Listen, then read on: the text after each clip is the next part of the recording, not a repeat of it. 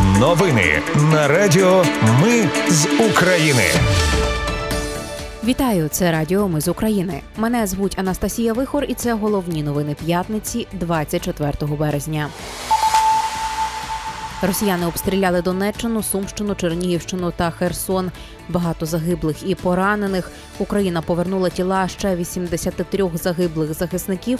П'ятьох важкопоранених окупантів віддали Росії. Європейська рада підтримала механізм для реєстрації воєнних збитків в Україні. А в Одесі знесуть пам'ятник російському письменнику Горькому. Про все це та більше далі. Окупанти вночі вдарили ракетами по місту Костянтинівка Донецької області. Одна ракета влучила в пункт незламності, інша біля нього. П'ятеро людей загинули під завалами. Ще двоє отримали поранення. Зазначили ДСНС за підсумками розбирання завалів.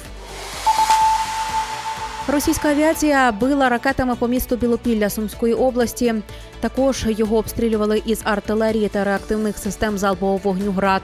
Зруйновані та пошкоджені житлові будинки, гуртожиток, адмінбудівля та школа. Загинули дві людини і ще дев'ять поранені. Голова Сумської обласної військової адміністрації Тарас Савченко повідомив, що загинули поліцейський та сторож школи. Із дев'яти поранених четверо поліцейських, решта цивільні. Росіяни знову обстріляли Херсон. Загинув 55-річний чоловік. Ще один постраждалий. 77-річний херсонець отримав поранення кінцівок та грудної клітини. Пообідні окупанти атакували у Береславі адмінбудівлю. Вибухівку кинули із дрона.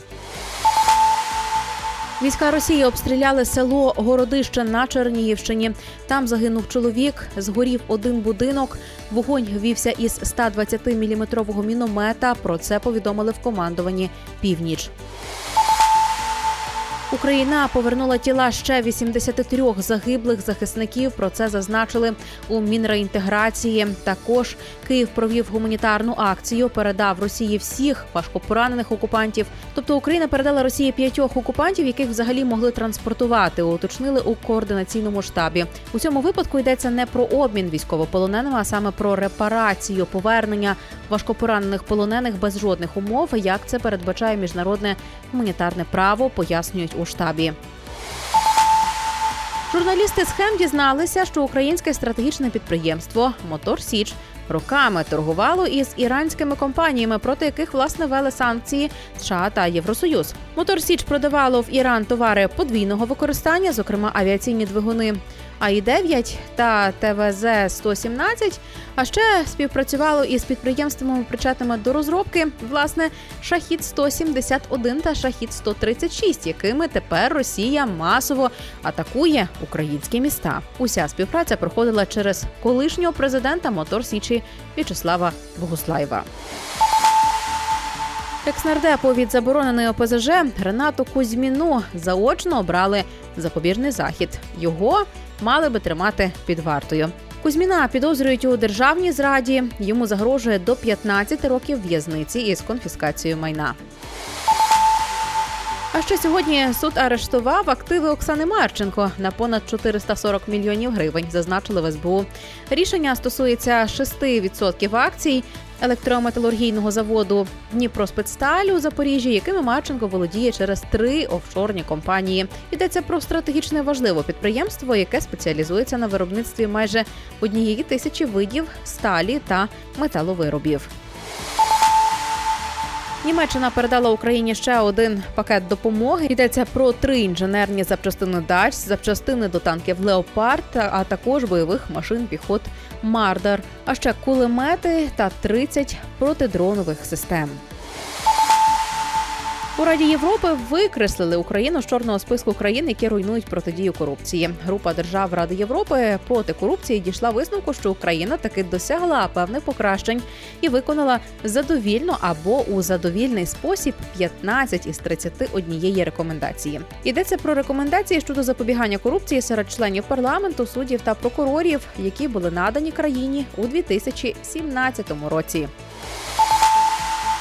Європейська рада підтримала створення механізму для реєстрації збитків Україні, які завдає Росія під час повномасштабної війни. У відповідному документі вказали, що Євросоюз лишається відданим підтримці відновлення та реконструкції України у координації із міжнародними партнерами. І про те, де ж власне чисто теоретично можуть затримати злочинця Путіна. От сьогодні Конституційний суд Вірменії схвалив ратифікацію парламентом Римського статуту. Згідно з рішенням суду, зобов'язання закріплені у Римському статуті не суперечать конституції країни. І власне таким чином Вірменія стала однією з країн, яка заарештує Путіна за ордером із Гаги, якщо він туди приїде. Також ордер на арешт Путіна спонукав Південно-Африканську республіку звернутися по юридичну консультацію. Про це вже пише Блумберг. У серпні в Південній Африканській Республіці відбудеться саміт групи БРІКС, до якої входить Росія. Двоє чиновників з МЗС заявили виданню, що арешт Путіна малоймовірний, попри те, що ПАР підписала та ратифікувала Римський статут, а отже, зобов'язана виконати рішення міжнародного кримінального суду і затримати Путіна. Вони кажуть, що уряд країни розглядає всі варіанти, щоб уникнути виконання ордера. Південноафриканська республіка у 2015 році вже відмовлялась виконати ордер міжнародного конституційного суду, коли до країни приїжджав президент Судану Омар Аль-Башир. Опісля критики тодішній лідер Південно-Африканської республіки Джейкоб Зума навіть пропонував вийти із міжнародного конституційного суду. Кабінет міністрів ухвалив постанову, яка значно прискорить створення та постачання українських дронів на фронт. Про це заявив віце-прем'єр з інновацій, розвитку освіти науки та технології, міністр цифрової трансформації України Михайло Федоров. За його словами, це історичне рішення, яке може пришвидшити нашу перемогу і розвинути ринок безпілотників в Україні. Сьогоднішнє рішення дозволить виробникам безпілотників активніше розвиватися, масштабуватися, реінвестувати прибуток і конкурувати з іноземними компаніями замість витрачання місяців на непотрібну паперову або бюрократичну тяганину. Це пришвидшення допуску безпілотників до експлуатації, їх закупка та постачання на фронт. Написав міністр. За словами Федорова, постанова фундаментально змінює підхід до самого мілтак-бізнесу і з боку держави.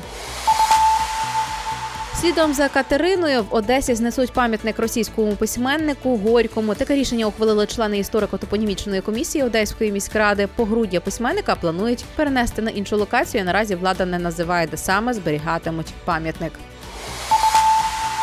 І на завершення Укрпошта випустить нові марки, присвячені трьом містам Київщини за тиждень, 31 березня.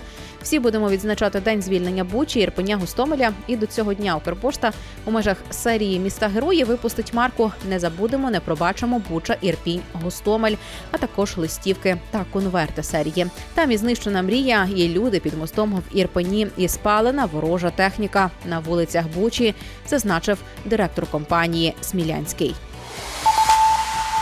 Наразі це всі новини. Мене звуть Анастасія Вихор. Нагадаю, українці, ми незламні. Радіо ми з України. Перемагаємо разом.